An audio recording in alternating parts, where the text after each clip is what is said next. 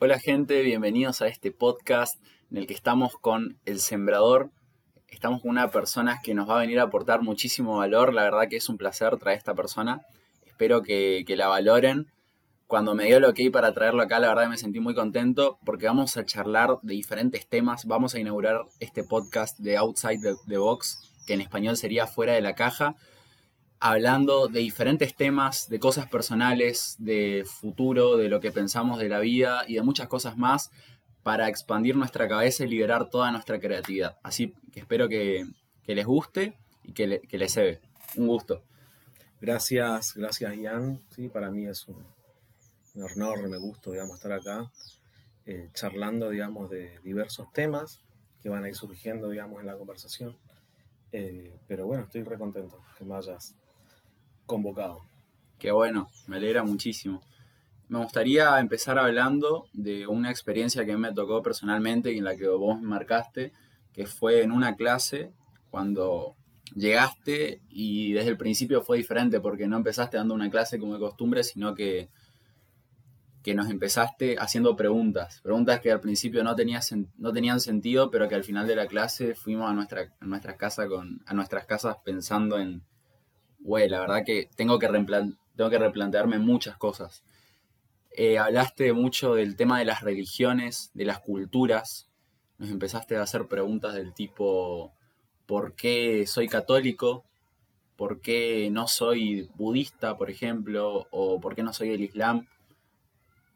¿Por qué? O sea, nos yo personalmente me empecé a dar cuenta de que tengo muchas creencias, muchas ideas culturales que las heredé y que nunca las decidí racionalmente. Eso me marcó mucho y me gustaría saber de dónde sacaste eso y cómo fuiste evolucionando en eso. Y bueno, esto es son vivencias eh, individuales, es, experimentación pura, digamos, de lo que es la, realidad. El, el, tema es que, ¿cómo podemos pensar afuera de la caja si no tenemos conciencia de que estamos en una caja? Ese es el tema. Cuando uno toma conciencia de que está en un lugar estructurado y pensado, eh, no por propia voluntad, digamos, sino por la voluntad del destino, cuando uno toma conciencia de ese lugar, recién ahí puede aportar valor, digamos, eh, ya sea a su comunidad, digamos, en su entorno, en su vida, en todos los aspectos. Si no tomamos conciencia de ese punto, eh, no podemos hacer nada. Entonces de ahí el hecho de que estar frente a un montón de adolescentes y poder inculcarles eso de entrada, digamos, en las primeras clases, porque me acuerdo que siempre preguntaba eh, de dónde venían, cómo se llamaban, digamos, y que si venían a la escuela por voluntad propia, y de hecho la, mayoría no viene a la escuela por voluntad propia. De chicos ya sabemos que nos quieren someter a un sistema educativo que está diseñado eh, para beneficiar a ciertos sectores, digamos, y no nos, no para venir a, ayudarnos, digamos, a, nuestro crecimiento o a nuestra evolución, simplemente para servir a intereses de otros. Entonces, tenemos que pensar, a, empezar a pensar fuera de la caja, digamos, para, pero siempre teniendo en cuenta y teniendo o creando conciencia, digamos, de la realidad que nos rodea. Perfecto, o sea, básicamente la caja sería ese sistema que nos oprime, que nos resiste, porque básicamente es como que vivimos el día a día, bueno, tengo que hacer esto de la escuela, tengo que hacer esto del trabajo, tengo que, tengo que, son todas actividades que, que la cultura nos inculcó, pero, pero nunca nos planteamos, a ver, si yo no, si no tuviese trabajo, si no hubiera nacido de esta familia, ¿qué haría yo por mi propia voluntad y por mi propio crecimiento en, el universo, en la Tierra, si no hubieran obligaciones. Exacto. ¿Qué haría yo y por qué? Y bueno, esas cajas son, son eh, cajones, digamos, eh, que están compuestos y están formados por ideas, ¿sí? Eh, por pensamientos, por esa energía que busca expandirse, digamos. Eso que es verbo, digamos, y que quiere ser acción. Esas ideas son nuestras cajas, ¿sí? Hay diversas cajas y unas más grandes que otras.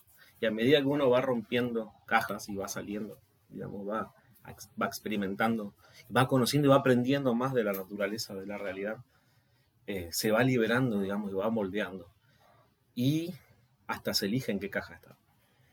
Eh, pero bueno, de eso podemos hablar largo y O sea, no, básicamente no es la misma caja para todo. Opino que cada uno tiene que descubrir su propia caja. No es cuestión de seguir un gurú que te diga, bueno, esta caja la tenés. No, es algo, es autoconocimiento. Eso. Yo creo que con el autoconocimiento uno va creciendo personalmente y eso se refleja en el mundo real en resultados reales. Exacto. Eh, vos me dijiste que había, te estabas sintiendo bien cuando estabas haciendo todas estas ideas y estos proyectos que estás concretando. Y eso es una idea que la tenés que te está empujando, digamos. Y vos sos el vehículo, vos sos el cuerpo, es el aglomerado de átomos que la va a ejecutar, digamos. Y que si no la ejecuta, si la reprime, se enferma, ¿me entendés? Que es lo que pasa con toda nuestra sociedad, digamos. La gente eh, vive rutinas, vive patrones, eh, los repite, eh, no aprende de ellos, no los trasciende, digamos, es lo que nos cuesta a todos, digamos, trascender esos patrones. Podemos, una de esas, de esas cuestiones es el tema de la alimentación alimentación saludable. nunca en la escuela no nos enseñan a nutrirnos, no nos enseñan nada de, nutrición, de cómo es el proceso, digamos, desde que los alimentos entran a nuestra boca y salen y qué tipo de alimentos eh, podemos eh, consumir para determinados objetivos. No nos enseñan. Entonces, son cosas que uno tiene que ir aprendiendo y son diversos caminos y cuando te das cuenta esto es un mar y vos estás, estás en un bote y tenés un mar pero ese bote lo puedes mejorar. Y eso depende de cada uno. Entonces, si tenés una lancha, puedes explorar ese mar de conocimiento de una forma diferente. Esos vehículos, digamos, que construimos mentalmente. Eh, Dando esa referencia, creo que también podemos decir que es como que la mayoría, o sea, la persona promedio en este mundo es como que va en un bote sin los remos y en realidad lo que hay que hacer, o sea, si vamos sin los remos, está todo bien, nos dejamos llevar por la corriente, pero en un punto nos topamos con unas cataratas en las que no hay vuelta atrás. Exacto. Unas cataratas, pero ¿sabes lo que pasa? Hay gente que sí maneja los remos y tiene vehículos más grandes y aprovecha a la gente que está en bolas en el bote sin nada y es así, hace o los utiliza, digamos, para hacer su voluntad, porque son personas que no practican su voluntad propia, se dejan, dejan que las circunstancias dominan eh, y así están bajo no propia voluntad. Y no lo saben, no se dan cuenta, digamos. Y hay gente que está, sigue siempre el mismo trabajo, sin, eh, sin que nada cambie, digamos, sin, sin ningún tipo de recompensa eh, espiritual, digamos, haber trabajado, y lo hace por plata, digamos. Hay todo un sistema perverso atrás del, dinero, digamos, que nos atrapa. Son como ese papel pintado es una cadena para muchas personas. Y hay mucha gente que no toma conciencia de la realidad. Hay mucha gente que está aprisionada. Y hay gente que quiere despertar, ¿sí? porque realmente le nace, empieza a darle más bola a su intuición, ¿sí? que es una de las capacidades que hoy en día no la desarrollamos en el colegio porque no hay un sistema, no la, nosotros no somos psíquicos, digamos, o telequinéticos porque no nos enseñaron eso en la escuela. Eh, no movemos cosas con la mente, no nos comunicamos a través de la mente, ¿sí? Como me imagino que lo deben hacer otro tipo de conciencias que están mucho más avanzadas que nosotros, que desarrollan esa, ese conocimiento y esa tecnología del ser. Eh, entonces, la idea del sembrador es ayudar, digamos, en la medida de lo posible, a, meter esa semilla en, esas, en esos puntos del nodo, digamos, de la, de, la, existencia, que son las personas, y ayudar al que quiera despertar a darle herramientas y a darle un, un, cachetazo inicial y decirle, welcome to the jungle, la jungla del conocimiento, hermano. Puedes irte por varios caminos, puedes irte por derecha, por izquierda, por arriba, por abajo, puedes caminar por el filo de la navaja eh, está en vos. Y muchas personas no están capacitadas eh, para ese tipo de viaje. Por ende surge la duda, digamos, cuando uno despierta a las personas, eh, lo, hace, lo hace bien, lo hace mal. Hay muchos que entrar en todo ese mundo los hace volverse a la locura, digamos. Hay gente que de pequeña desarrolla ciertas capacidades diferentes a los demás y muchos la saben explotar y muchos no, muchos la reprimen. Y ¿Por qué? Porque hay todos unos patrones, una sociedad, una cultura que hay que respetar a la cual vinimos, la cual nos enseñaron desde chiquitos. Eh, esa es la principal diferencia entre Occidente y Oriente, digamos. Mientras allá cualquier niño, me imagino, que te sabe hablar de, chakras y los canales energéticos, acá vos decís chakra y se refiere a una porción de terreno, eh, en el fondo, donde se plantan eh, plantas autóctonas, como puede ser la mandioca no tenemos, no nos enseñan y bueno, hay que pensar, aprender a pensar y fomentar, pensar eh, fuera, fuera de la caja, ¿no? Genial, o sea, me encantó la forma en que lo expresaste y me gusta, ya que aprovechando que diste alusión a todo eso de, bueno, de primero darse cuenta que estamos en una caja, después empezar a salir y una vez que estamos saliendo empezar a, a empezar a dar a cachetazo a las personas que nos rodean siempre no forzando porque depende de cada uno al final, no es, una, no es algo que nosotros obligamos a las personas porque no se puede. Eh, ¿Cómo vos lo aplicás? ¿Cómo, eh, ¿Cómo practicás esa expansión? ¿Mediante qué formas? ¿Leyendo libros, meditando? ¿De qué formas lo haces? Sí, sí, yo soy una, una persona que leo bastante, eh, busco, me centro en la temática, digamos, tengo la pulsión de de un determinado tema y leo día y noche acerca de ese tema, digamos. Hasta que considero que mi, curiosidad está saciada. Pero el problema cuál es? Que nunca se termina de, de, de saciar esa sed de conocimiento. Entonces, eso te obliga, digamos, a estar continuamente actualizándote. Lógicamente hay una gran diferencia entre una persona que eh, cuando, por ejemplo, eh, en la universidad vos das ciertos temas o ciertas temáticas que las tenés que dar sí o sí porque son parte de tu currículo, digamos, y no te gustan porque no les, no les encontrás el gusto, digamos, y si le encontrás no, directamente no, no le das atención. Pero las tenés que estudiar igual. Y estos temas es al revés, digamos. A vos te gustan estudiarlos. Por eso le metes toda tu energía, todo tu énfasis y los terminás sacando, ¿me entendés? Y vas evolucionando y a medida que vas conociendo algo, te vas perdiendo por las ramas y después te guías vos por las ramas. Ya nadie viene y te dice tenés que saber esto, esto y aquello. Esa es la idea. Entonces hay dos grandes corrientes, digamos, los que se mandan solo en el mar o los que utilizan sistemas, digamos, estructurados y, eh, ¿cómo te puedo decir? Eh, clasificados, digamos, en el cual los, los crecimientos son acordes, digamos, a, a, cómo deberían ser, digamos, y bueno, y ahí hay muchas escuelas, digamos, y cada uno elige, digamos, eh, su, camino. El, tema, el, acá lo, que, lo que importa es eh, nacer, digamos, a ese, a ese mundo, despertar y poder ser libre pensante, digamos, elegir lo que querés.